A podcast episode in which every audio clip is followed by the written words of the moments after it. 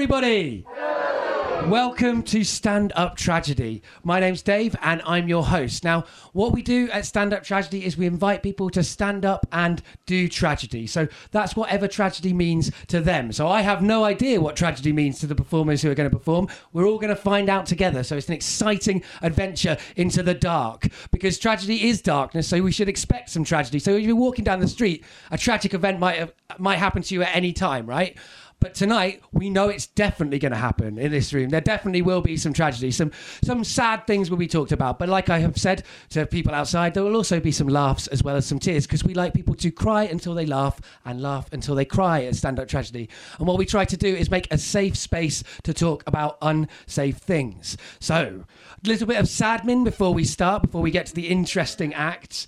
Um, so First of all, yes, I would like to say about our, our program this at this fringe this year. We've got loads of exciting things happening. So if you haven't picked up a flyer from us, do pick up a flyer because that will tell you all about uh, the guest hosts we've got coming in and they're programming their own tragic lineups. We've got other shows like I've I've got a show called What About the Men Mansplaining Masculinity, which I tell you what, if you think this is dark tonight and tragic tonight, that show's well dra- dark and well tragic, uh, which is on at twelve oh five uh, every day at the Cabaret Voltaire, and we're also doing some uh, some conversations on Tuesdays in this room with some of our tragic performers. So that's the exciting stuff there. Um, we have a Facebook uh, account, so you can friend us. You can make friends with the tragedy. You can also like the tragedy if you like, but we prefer you to make friends with the tragedy because that's kind of nicer and, and, and kind of more useful to us in terms of getting your attention.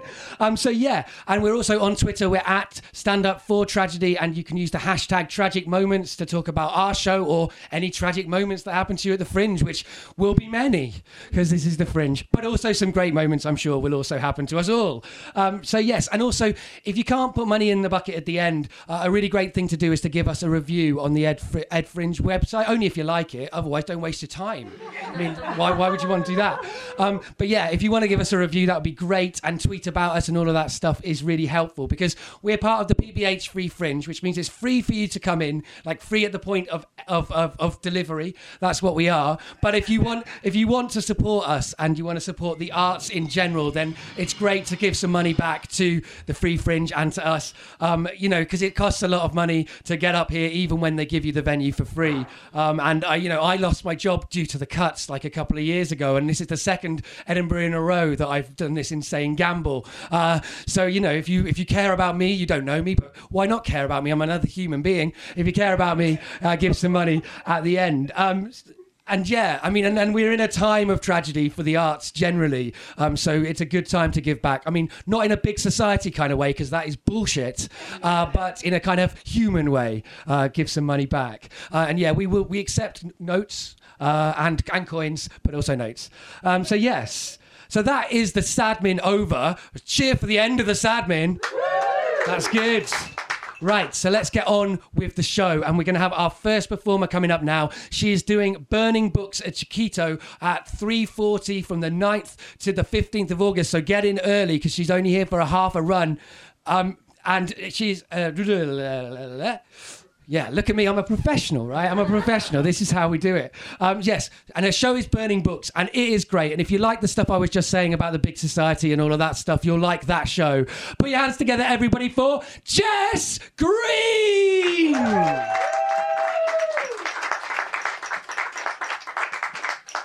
Oh, cool. Hello.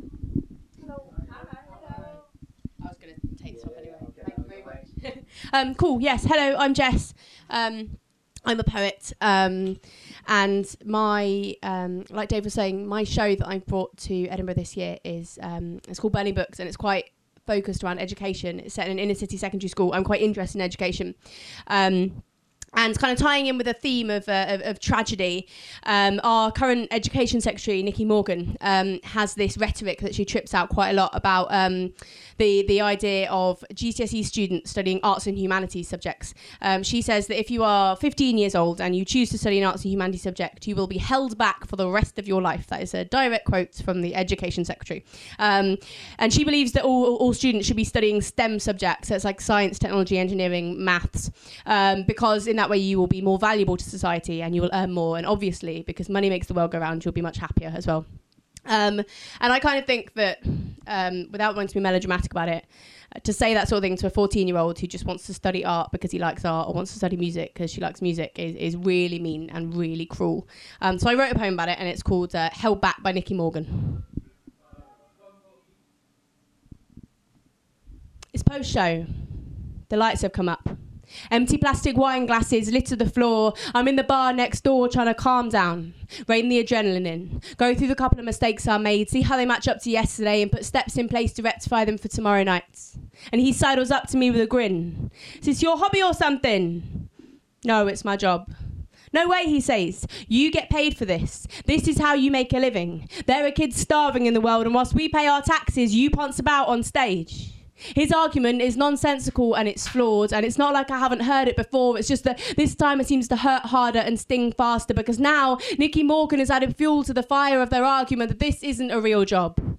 So I walk away. I swallow my reply, not thinking about the three hours I spent rehearsing that afternoon, or the 90 minute tech run through this evening, or the four trips to the toilets before the lights came up because I thought I might be sick, the twice weekly meetups in rehearsal rooms, the days and evenings with blank pages of frustration, the 10 minutes stolen in a school car park trying to get a piece finished for a deadline, every street run down to make the last train in time, the nights out ended early, and the friends cancelled on to finish work that couldn't wait, every funding application scrawled across, and the thank you but unfortunately replies, the clock at midnight, we've still not got something we can agree is right, or the bags under our eyes when I say, let's just go through this one more time, or the days disappeared into nights trying to learn it line for line, and all of that for Nicky Morgan to tell me the choices I have made will hold me back for the rest of my life.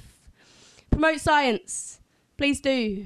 And maths and technology and engineering, they're important and have their own issues, but in the rare position that you hold, where young people might actually listen to you, don't write off great swathes of something so crucial to our day to day.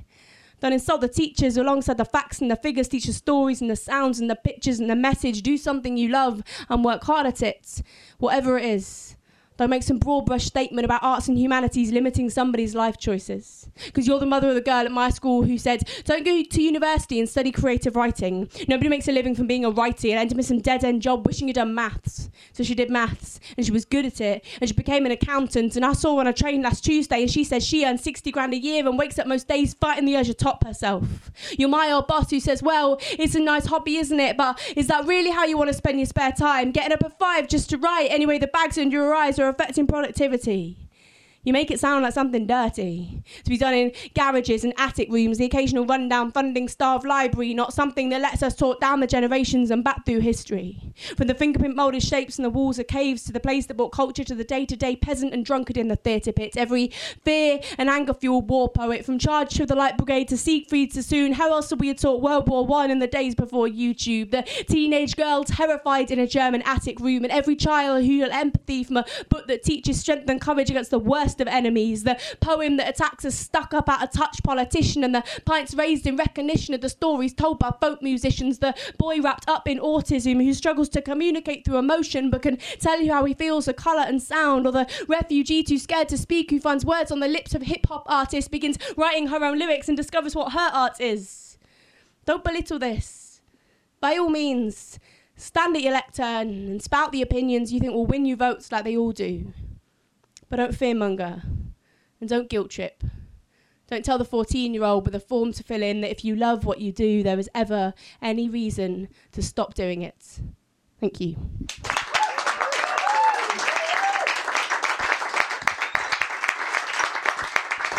Ooh, thank you. Um, so I'm going to just do one more piece. Um, I forgot that when uh, Dave asked me to do this gig, I promised to bring uh, my whole band along. Um, and I just remembered now, um, and, and luckily uh, Scott, who is my guitarist, um, did have his guitar. So we're going to do quite a sort of a stripped back version of, of one of the pieces from the show. Cool. He only found out about this like seven minutes ago. So.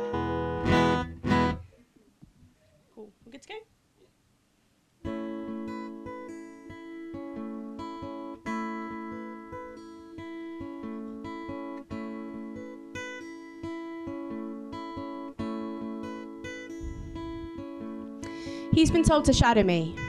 And see, I've never really been sure what that means. Like one step behind in the dark, I don't like it. I ask him if he wants to lead his own activities, and he seems keen, really keen. But most of the time, he is stumbling blindly, unprepared, and at pains not to show it to me. And this morning, he's given them a task to set a scene. And there's this girl dressed in pink who's stressed a week how much she hates sport. She just wants to play the violin, and that's fine, because it's summer. And this room is classroom dark, but this is meant to be the opposite of school, and she's enjoyed it. From day one, when she came in with attitude like a cricket back to the face, but now she is easy and loose. She's written out every argument she's never had with her mum. She's grinning and scribbling to the final seconds when I say, Look, we've really got to go now. No, miss, please, just listen to this last bit. See, I found a way to say it. And she has. So I do. And we sit that way every day until her phone beeps, reminding her she has got friends outside and things to do that aren't this, because it's summer. And she is dressed like every day is a scene from Stand By Me. And the things she says, oh God, I wish that was the way my brain still behaved, because she's excited by every hour. Nothing's been tainted. Her tummy never knots for very long. She's oblivious to the bad days when it hurts so blunt and raw, it's just easier to be asleep. But that's not yet. Because right now, she believes that she can be anything, and God don't need to tell kids more often you can do anything. But this afternoon, she's got to do this task she's been given by Him. See, He's told her she's got to describe a football match. I can't. She's back to day one, stubborn and stressed, heels dug in concrete. You can, he says. I can't. You can, he says. Just right from your soul. Her soul. She is 13. She likes music, tree climbing, and One Direction. And even in the depths of my soul, which I think has a little bit more experience than hers, I cannot find one ounce of inspiration that makes want to map out the intricacies of Leicester's Walkers Stadium. But he thinks he's convinced her. Turns his back on the shutters she's pulled down and says to the boy next to her in an entirely different tone of voice, Bruv, you got to describe the Rio Olympics. Yeah, says the boy, copying his shoulder shrugs and back slaps. Yeah, he says, imagine it. The heat, the girls, the female runners with their bouncing tits, those bums and breasts and hot pants drenched and clenched in sweats. And now they are shouting. They are whooping, coughing, whistling, high fiving, and this goes on for minutes. For minutes and minutes minutes and her eyes meet mine. Her pen is down. She has written a few lines. See, she's actually tried to describe this place she has never even seen or smelt or dreamt of. In the air, it is aggressive, it is brick hard, and his female supervisor is laughing along, catching every word. And the boy, he has completely forgotten his task, too wrapped up and excited about being part of this bonding camaraderie. Yeah, he says, like, you know when she wants it because she's wearing that dress all short and shaking it. And me and her, we are the only ones not speaking. I've lost the volume like that dream when someone grabs you and you're screaming, but there's nothing but silence in your mouth, and I want to shout, I am sorry. I don't all see you like this. Yes, some of them do. And that is why we chip away. We fight this every fucking day, but don't think there is nothing more to you than this. Don't think your flesh is where it stops. But she is roadblocked. She has stopped and looked around, and now she is looking down, saying, Well, I only wore this because I wanted to be comfy. Only wore this because I wanted to climb that tree on Belgrave Park and my friends got to the top of. I only wore this because it was the quickest thing to get off so I could be first in the pool. Thank you. Jess Green, everybody. Brilliant. Okay, right. But it's great because I've just seen our, our, next act, so I know he's here, and that's always good. Right. So our next performer, is doing Leopard Opera. Thanks for that. Uh, at uh, 4:45 at the Globe Bar. I saw it the other day, right, and it was a really, really funny, clever, brilliant show. So I really recommend it. 9th till the 29th uh, of August, with lots of days off. So check before. No Wednesdays. No Wednesdays. Ah. I get confused when I see these notes. Uh, yeah. Uh, right. Good.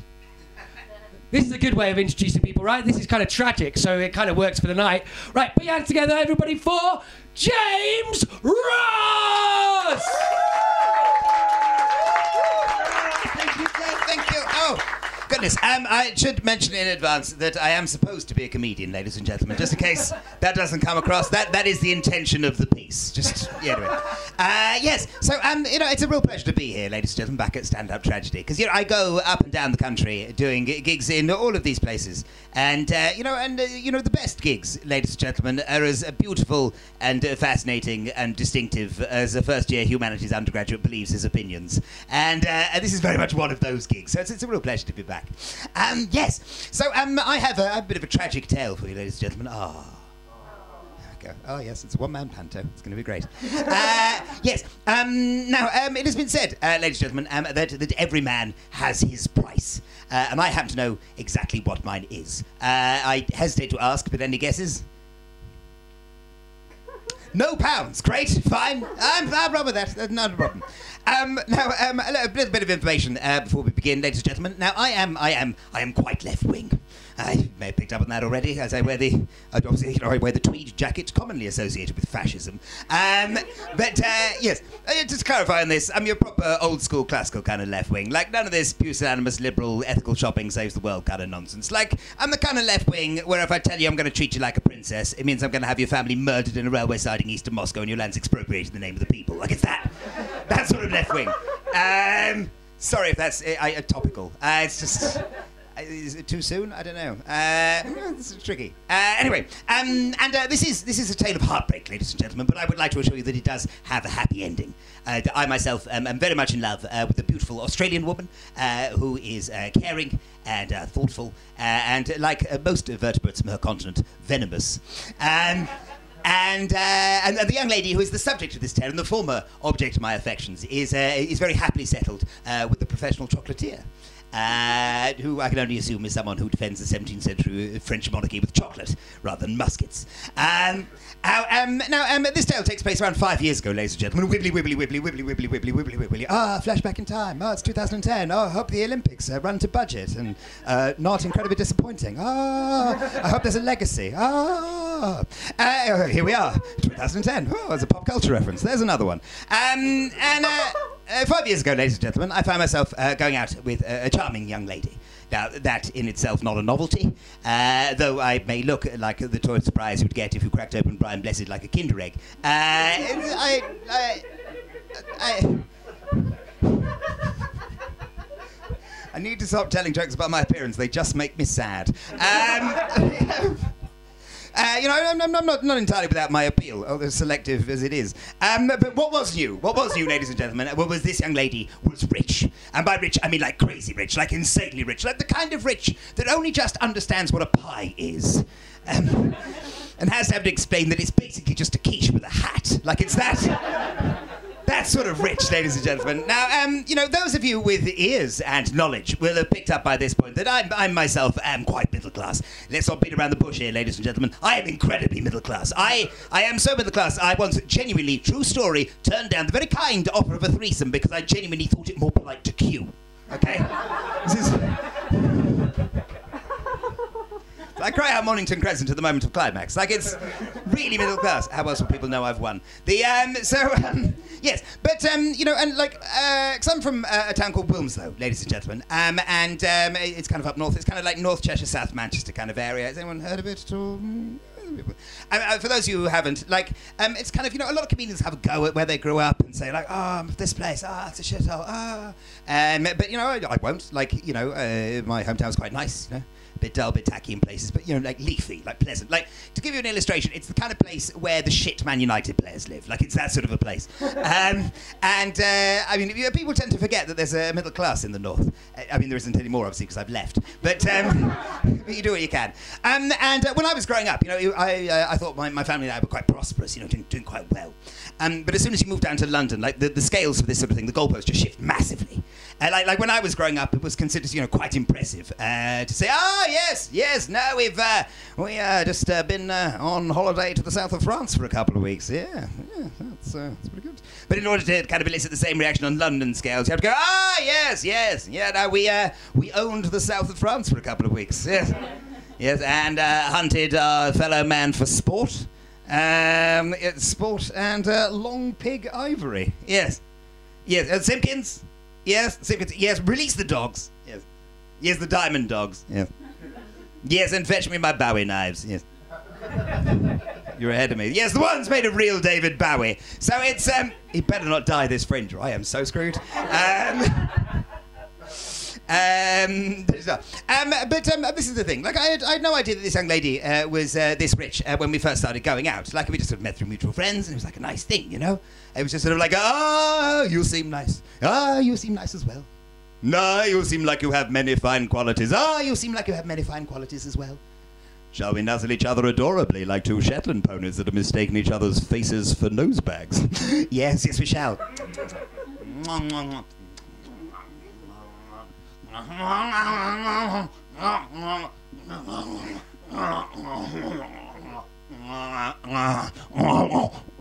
It was adorable. Anyway, um, the day I discovered that my own sexuality was a powerful source of comedic disgust was a happy one indeed, ladies and gentlemen. Um, there we go. Uh, male heterosexuality. You, the, you, are only non-threatening when you're humorous. Um, yes. So um, this is the thing. So, like I say, no idea. But I, you know, I've been going out for a couple of weeks, ladies and gentlemen. I get an invitation to pop around her place, just kind of nipping in on the way to the park. And her house was. Um, she lived in what can only be described as a mansion uh, opposite one of these country's most prominent public schools. Um, now, a brief note at this point, ladies and gentlemen, about her parents, uh, who were the source of all of this wealth. Um, uh, uh her father was um, a big noise in uh, commercial property, and without wishing to get too bogged down into exactly what that means, it could be briefly summarised as the problem. Um, and her mother, uh, her mother, it does get worse. Her mother was a senior civil servant under Margaret Thatcher, ladies and gentlemen. Yes, quite. Um, which meant the first thing that I saw when I walked into the mansion was partway up the stairs a massive blown up photograph, this big by this big, of the infant, my then girlfriend, in the arms of Margaret Thatcher, ladies and gentlemen. It was the most powerfully unerotic sight I had ever seen in my entire life, ladies and gentlemen. I don't mind admitting I experienced an inverse erection so powerful, my penis retracted into my thorax, went all the way up my spine, knocking out my eardrums, leaving a hammer, anvil, and strap dangling on the outside, like the grimmest floppy reindeer antlers you can possibly imagine. Now, I'm, um, I'm normally pretty good with the mums, ladies and gentlemen. You know, I'm polite you know, I'm charming. I, I know I, I, wear a waistcoat to conceal the fact that I've literally never ironed. Um, quite warm. And uh, um, show my arms. It's the hedge section of my equivalent of my breasts. And um, those my A cups. So, um, does that? Uh, yes, normally pretty good with the mums. You know, I'm uh, polite and charming, etc. But and I'm not above a little bit of a mm, squeeze of the knee under the table. Uh, you know, uh, receiving or, or, giving. But um, I knew that this one would be a challenge, ladies and gentlemen. I knew this one would be a challenge. But you know, I did my best. You know, and I, I, politely smiled and nodded my way through half an hour's worth of conversation about how urban foxes were essentially the 11th plague visited by God upon man. And yes, yes, they probably are in league with the gypsies. Yes, yes. And heather is a very lesbian flower. And it was, um. I thought it, Oh, two minutes, you say? Right. Well, if you want to hear the real ending of this story, you're going to have to come and see my show. I will try and rattle through this as quickly as I can. Uh, just, uh, but I thought I'd done quite well, ladies and gentlemen. I thought I'd done quite well, acquitted myself admirably. How wrong I was, ladies and gentlemen, how wrong I was. Because over the course of the next few weeks, my then girlfriend was taken on a variety of fancy shopping trips to a variety of fancy shopping places and bought a variety of fancy shopping things. Perhaps you would like this dress made of caviar. Mm, isn't that an incredibly impractical material for a dress? Yes! Yes, it is! Won't I smell like fish eggs? Yes, yes, you will! But also money. Mm. Or perhaps you would like this super yacht made of slightly less super yachts. And then after tea, they adjourned to a rich people's tea room and they sat there stirring whatever it is that rich people stir into their tea, like the blood of the workers, presumably. And over, and over tea, ladies and gentlemen, over tea, was gently broached by my then girlfriend's mother to my then girlfriend. You know, perhaps mm, that James, maybe you should, mm, he's a bit mm, scruffy. Maybe you should break up with him. Gasp! I know! Rich people, dicks! Maybe we should burn them all. Anyway. Uh, yes. But you know, to her credit, ladies and gentlemen, to her credit, my then girlfriend stood up proudly in the name of, I mean, maybe not quite love at that point, but certainly mild affection and sexual adequacy. I make no bolder claims. And, um, and refused. And this process of shopping based attrition continued for, for a number of weeks, ladies and gentlemen, until, that is, her father got involved. Now, now, some disapproving fathers, ladies and gentlemen, might attempt to dissuade an unwanted suitor with uh, a challenge of fisticuffs or pistols at dawn.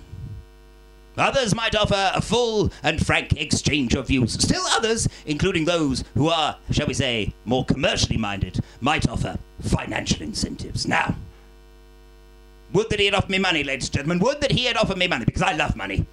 You can exchange it for goods and services, and I bloody love goods and services. Some of my favourite things are goods and services, but no, no, he was a wise man. He knew full well that if he bought off one suitor, he would have to buy off the next, and the next, and the next. And who is to say that he would always be successful? Who is to say that the next charming young man, dressed like a, a strategically shaped King Charles Spaniel, would not swoop in uh, with a young person's rail card and two return tickets to Gretna Green and steal his daughter's love away from him. No, no. He he knew, he knew, he knew, he knew, he knew that would make a decisive move. Yes, if I may, on behalf of all um, unwanted suitors everywhere, paraphrase the IRA in the wake of the Brighton bombing of 1984, the attempted assassination of Margaret Thatcher. We would only have to be lucky once. He would have to be lucky every time. Now, that is not too soon. If anything, it's 35 years too late. Now, it was at this point, ladies and gentlemen, that he played his most audacious gambit. Yes, put it all on red. And he offered, in exchange for, for breaking up with me, ladies and gentlemen, he offered to buy his daughter a flat. A, f- a flat in Zone 1, central London, ladies and gentlemen. 24 hour concierge service, views of the river. I mean, the views of the river presumably 24 hours a day as well, otherwise it's a bit of a waste. And a flat, ladies and gentlemen, worth 400,000 pounds. We split up shortly afterwards, what I'm assured are entirely unrelated reasons. Um, but you know, this all happened five years ago, ladies and gentlemen, and I don't know if you've been paying attention to central London property prices over the last five years, but they've gone up a bit. Which means that at current market rates, uh, the uh, opportunity cost of having regular and emotionally fulfilling sex with this is about £750,000. and rising. That's what happens, ladies and gentlemen, if your sweet, sweet loving is considered a safe haven asset class by Russian oligarchs. Ladies and gentlemen, I've been James Ross. Thank you very much. Good night. Cheers. James Ross, everybody. Okay. So next performer, she's got a show called Ollie and Susie's New Year's Shindig, and that's on at 4.30 at the Southsider from the 9th to the 29th of August. She's really good. She's a comedian. We hands together for Susie Steed! Thanks. Thanks, everyone.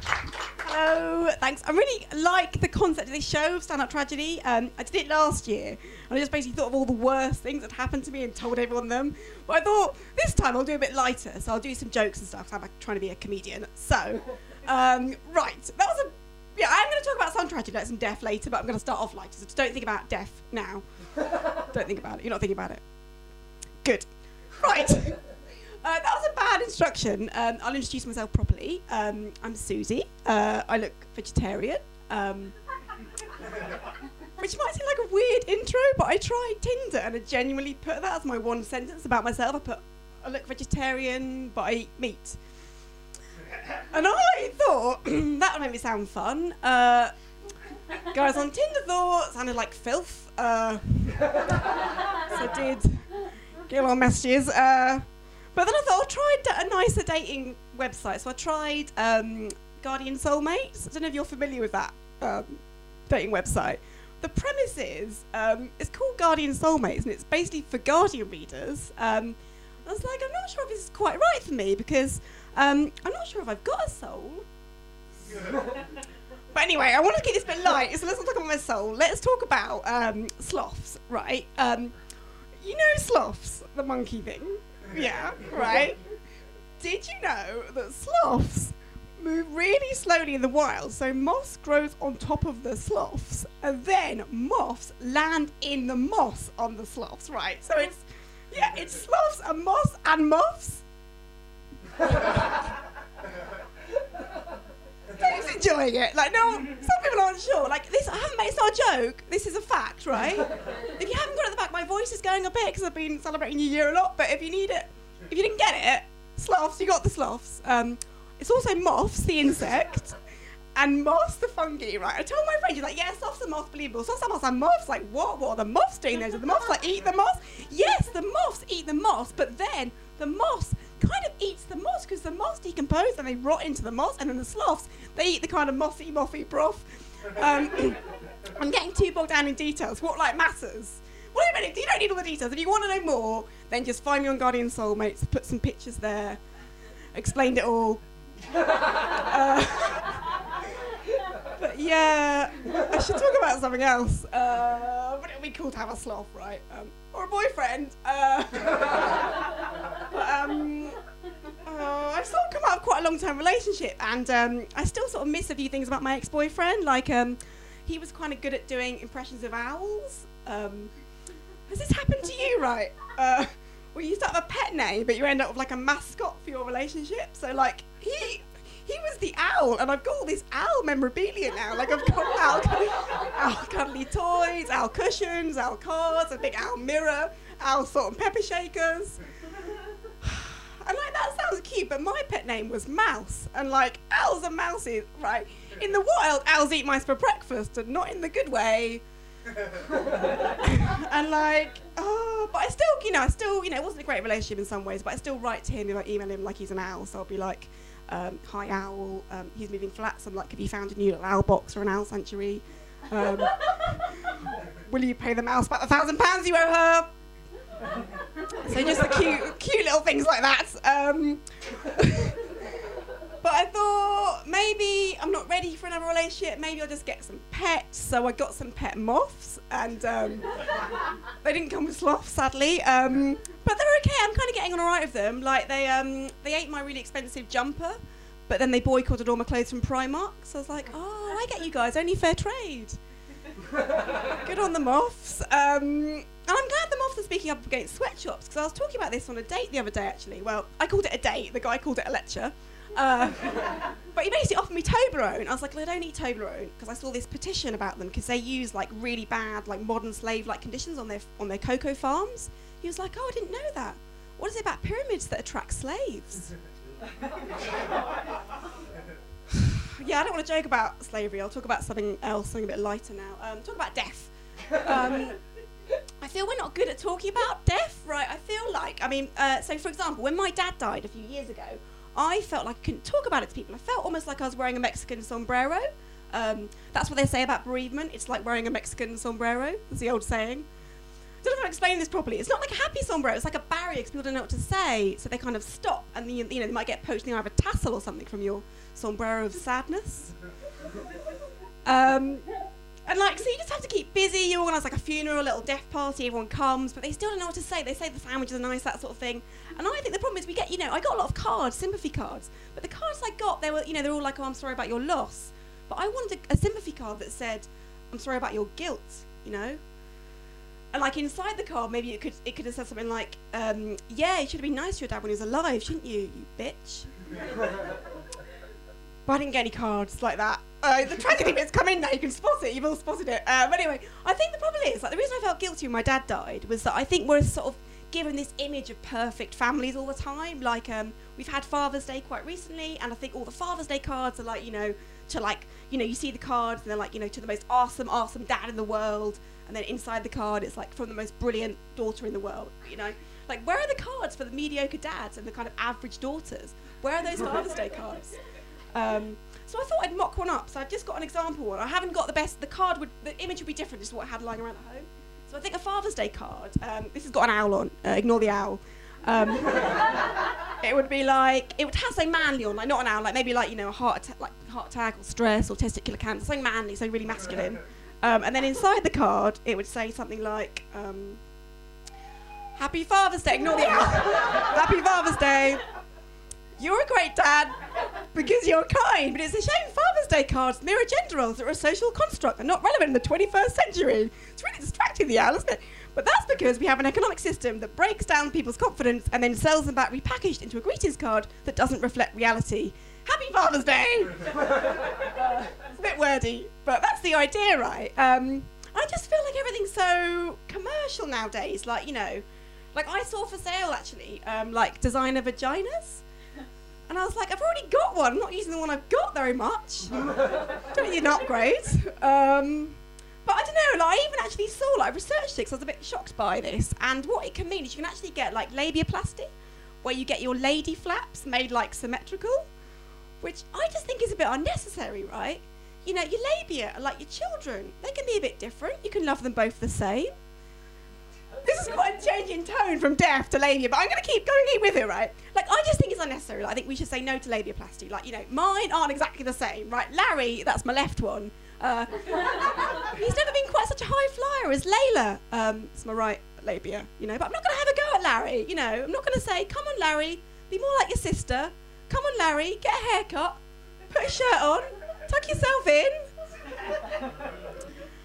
Oh dear, I feel like I can't leave Stand Up Tragedy on a labia pun, but that was kind of my last thing. Um, so it's been really lovely. You've all been really great. Um, if you want to know more about me or about Larry, then you can come to my uh, Edinburgh show, uh, which is a New Year's Eve party on every day. And um, if you, you know, come tomorrow, we're celebrating New Year. Come the next day, we're still celebrating New Year. Get the idea. Um, and thanks very much, everyone. I've been Susie Steed. Susie Steed, everybody. Okay. So, yes, wow. Our next performer is also arriving on. This is like it's like an exciting, exciting night where everyone's like arriving just before their set, which is brilliant.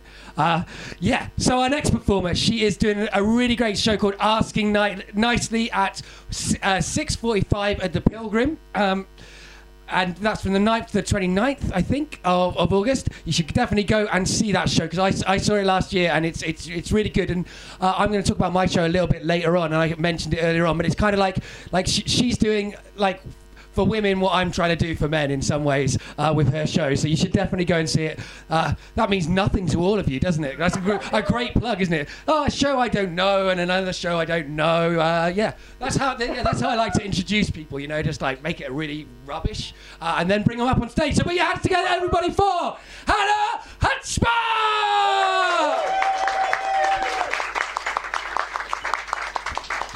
Hello, and apologies to whoever I just knocked on my way in. Sorry. Uh, yeah, can we? I like to wave my arms around a bit. Right. Who here's got a sibling? I can't see your hands at all. Cheer. Who here's got a sibling? Who here's had to share, share a room with the bastard? Cool. Masking tape marks the boundary. Yellowed cream on brown carpet. I decorated it with felt tips badly. This line draws the battle lines. This line you will not cross. This line I will defend with fists and feet, claws and teeth. Your bit is bigger. The rest of the room, demilitarized, Lego strewn, is larger still. I've left you all that. I'm being the reasonable one. And if you step over my line, I will kill you. when we fight, I don't feel the blows. My only thought every time is frustration that I do not have the strength to inflict the damage I want. if I was strong enough, I would tear out hair and scalp, bite out chunks of flesh. I would hobble you, humble you. If I was strong enough, you'd finally see I am one to be feared. But my only thought every time is frustration. I am plastic safety scissors when I want to be a sword. I am plastic safety scissors when I want to be a sword. I am plastic safety scissors when I want to be a sword. I need to be, I need to be, I need to be a sword.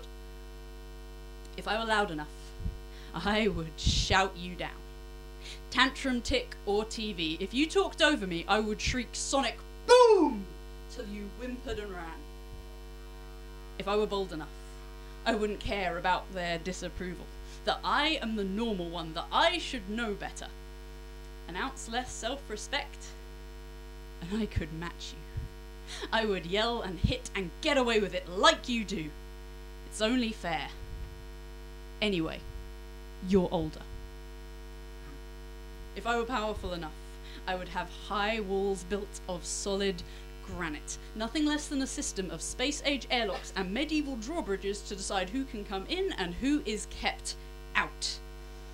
But masking tape marks the boundary. Yellowed cream on brown carpet. I decorated it with felt tip badly.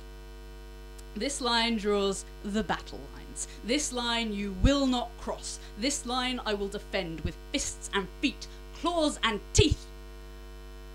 The cat's allowed in. I like her. Anyway, she's a girl. No boys allowed!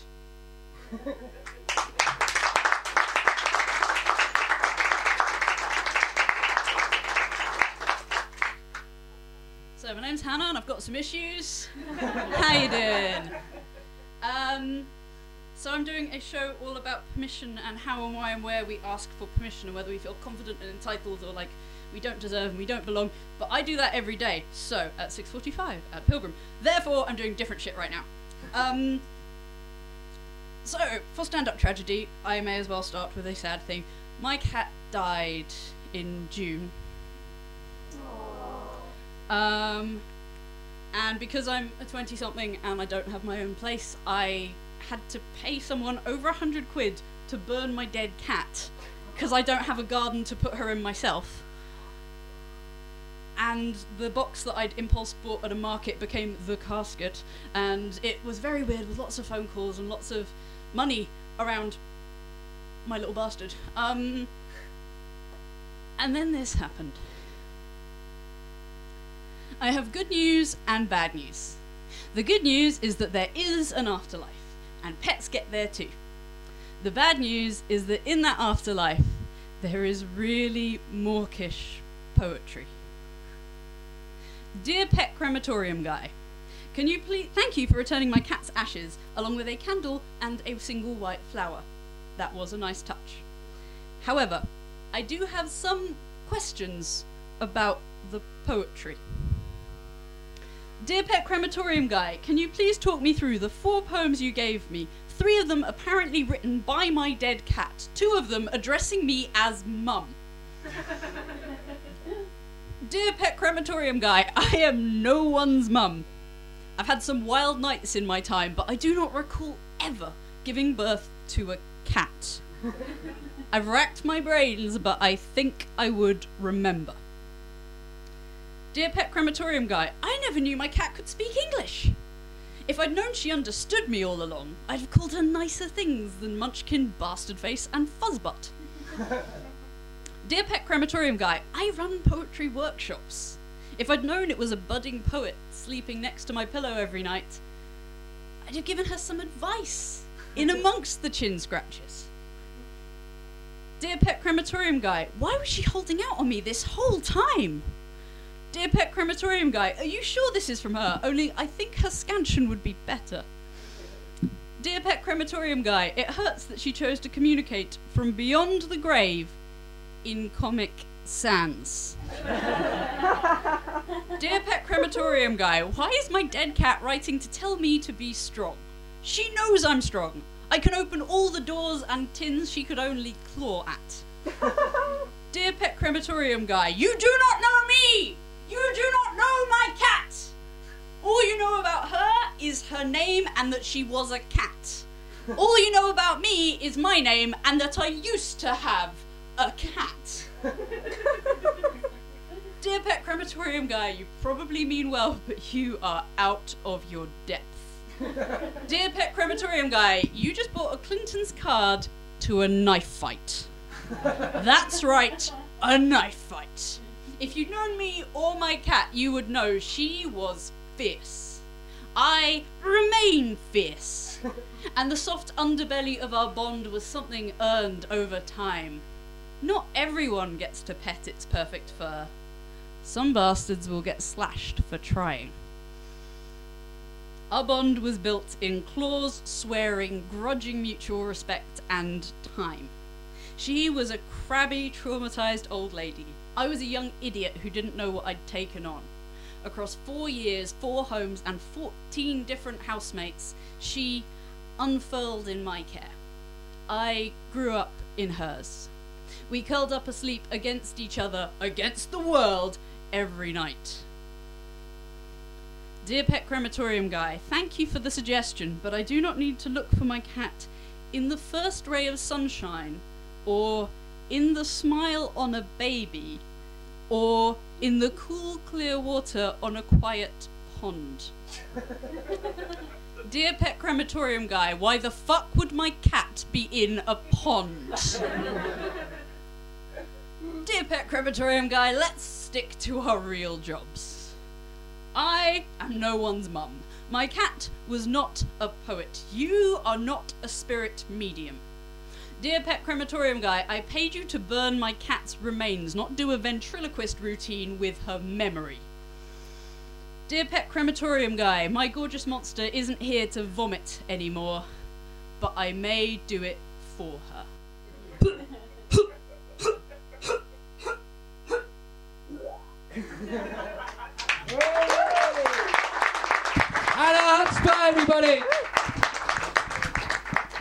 So yeah, I was it was a little bit misleading, what, even what I said when I was introducing her, because her show is much funnier and in verse uh, than mine. So yeah, but I think in some ways they're counterpoints. Now, as I said earlier on, I'm going to be the last act. Uh, so uh, so yeah, get get get ready for some awkward, because I like a bit of awkward, because that's all I can really do in life. Um, but yes, um, so yeah, um, the show I'm doing is called What About the Men? Mansplaining Masculinity, and it's on at uh, 12.05 every day uh, until the, uh, apart from Mondays, so it's day off tomorrow, don't come then.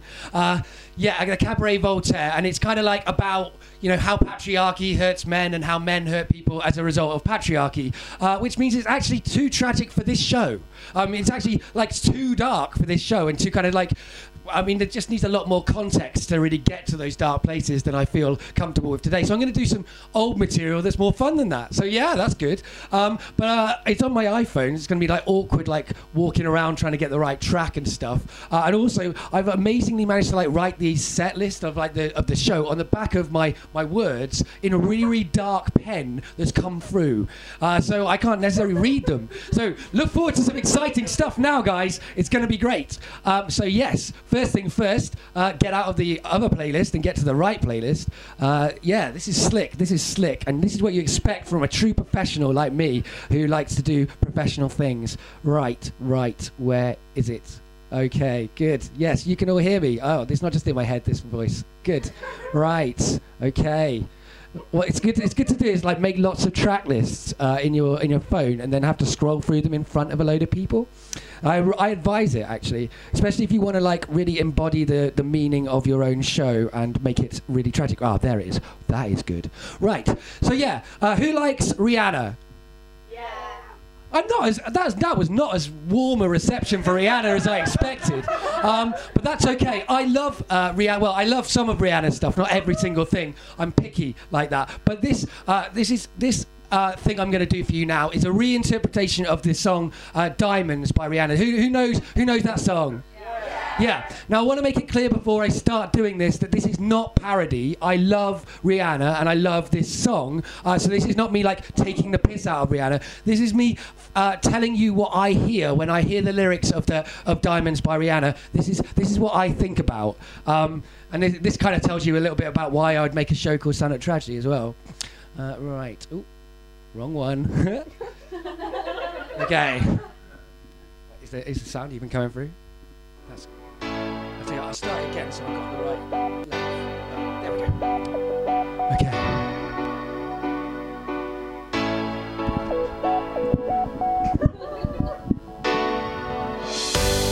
Shine bright like a diamond. Diamonds can't shine, they can only reflect the light from outside them. Find light in a beautiful sea. You can't have light in the sea, or at least inside the sea. It's light inside the sea is very rare. Fire in the sea goes out. I choose to be happy. Now, this is explicitly the tragedy of the song because she chooses to be happy and in that moment and ignore the impossibility of their love ever functioning practically. You and I, you and I, we're like diamonds in the sky. Now, there are no diamonds in the sky. This means they're like an impossible thing. Their love is based on fantasy and not on reality. You're a shooting star, I see. Is a particularly sad line because it means that he is so very far away, visible but impossibly distant. He will disappear soon, in a flash. A vision of ecstasy.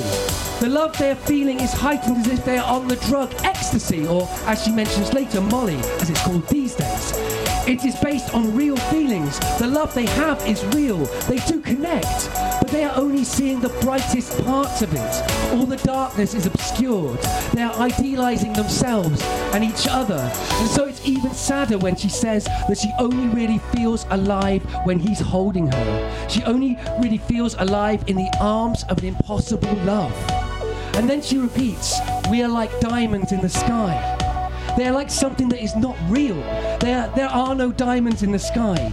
there are stars. They sometimes look like diamonds. Maybe she is thinking of the stars. I knew that we'd become one right away. The thing is, we can't ever become one. Two humans will remain two humans no matter how hard they try to press against each other. We are always still trapped inside our own minds. Oh, right away, she wants to lose herself quickly. I think I can understand that. To want to disappear completely, but you never really can. This is the heart page.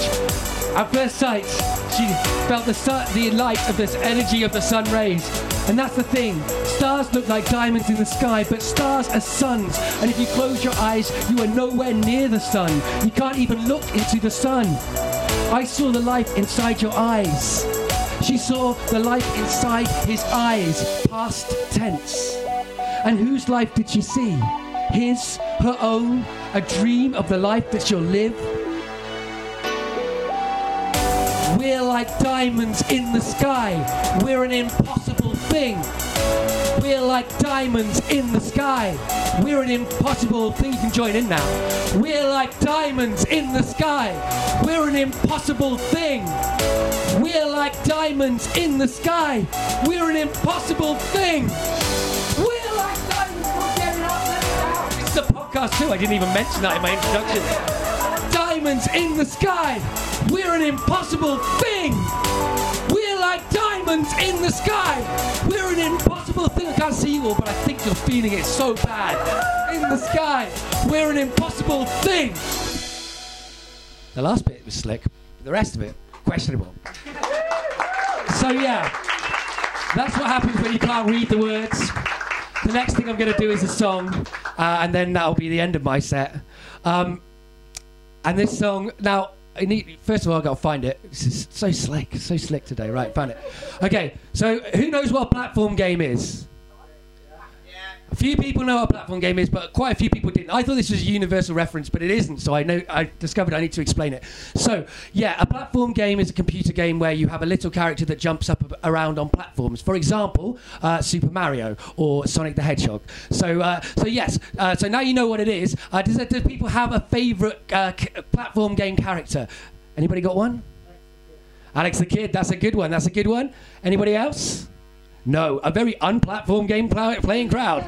Good job, I'm singing a song about one. Uh, right, so what I want you to do now is I want you to, even if you don't have a favourite platform game character, just imagine Sonic or, or Mario, they're the obvious ones. Um, so yeah, um, Sonic's obviously better, but Mario's pretty cool too. Anyway, uh, so this is a song about the last ever platform game character. So I want you to close your eyes for a moment, and when you open them up, when you see me, I will no longer be me. I will be that platform game character that you don't want to die.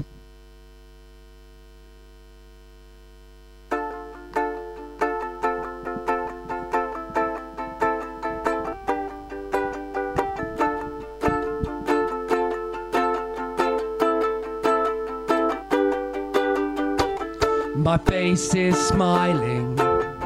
That's how they program me. These pixels, they are dying. The world disappears slowly.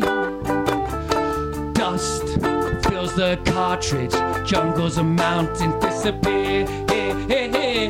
I try to jump onto a ledge, but it's no longer there. No one plays this anymore. No one plays this anymore. Oh, oh, no one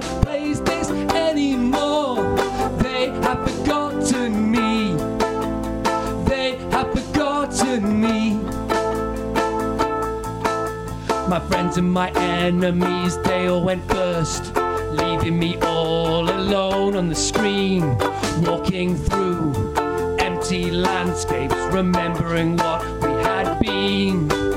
It used to be bright, the music didn't stop, and if you died, you just got up again. And I didn't realize that things could change, that the game would ever really end.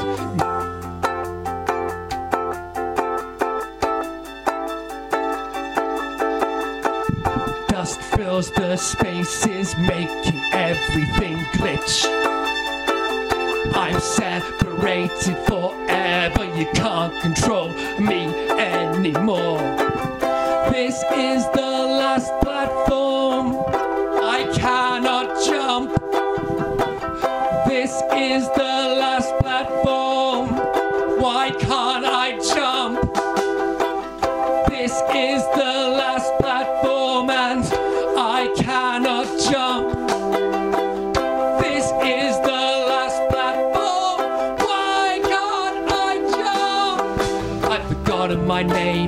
The name of the game. Soon you will forget me too. You'll put me away because I don't work and you have new and better things to use. Things that don't age and don't break things you think will last forever. But listen to me, learn from my fate. They said the same things about me, however, no one plays this anymore.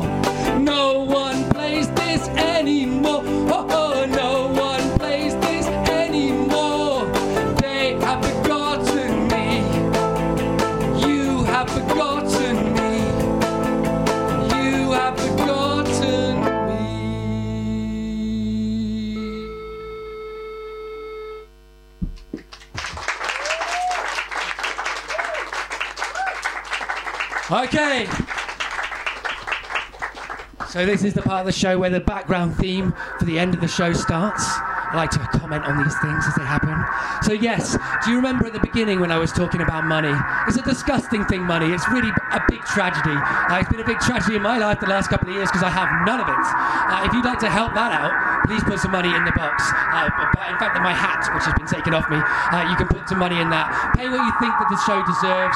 Uh, if you can't afford to pay what the show deserves, then pay. Uh, like with promotion, with telling people about it, tell people what we're doing. And there's a podcast, so tell people to listen out for the podcast. Give us some Ed Fringe reviews. Hashtag tragic moments. And you can find out all of our lineup for an entire Edinburgh run at www.standuptragedy.co.uk. And now, as I sing louder than my own voice over myself, the tragedy is over. You've been a great audience. Thank you very much.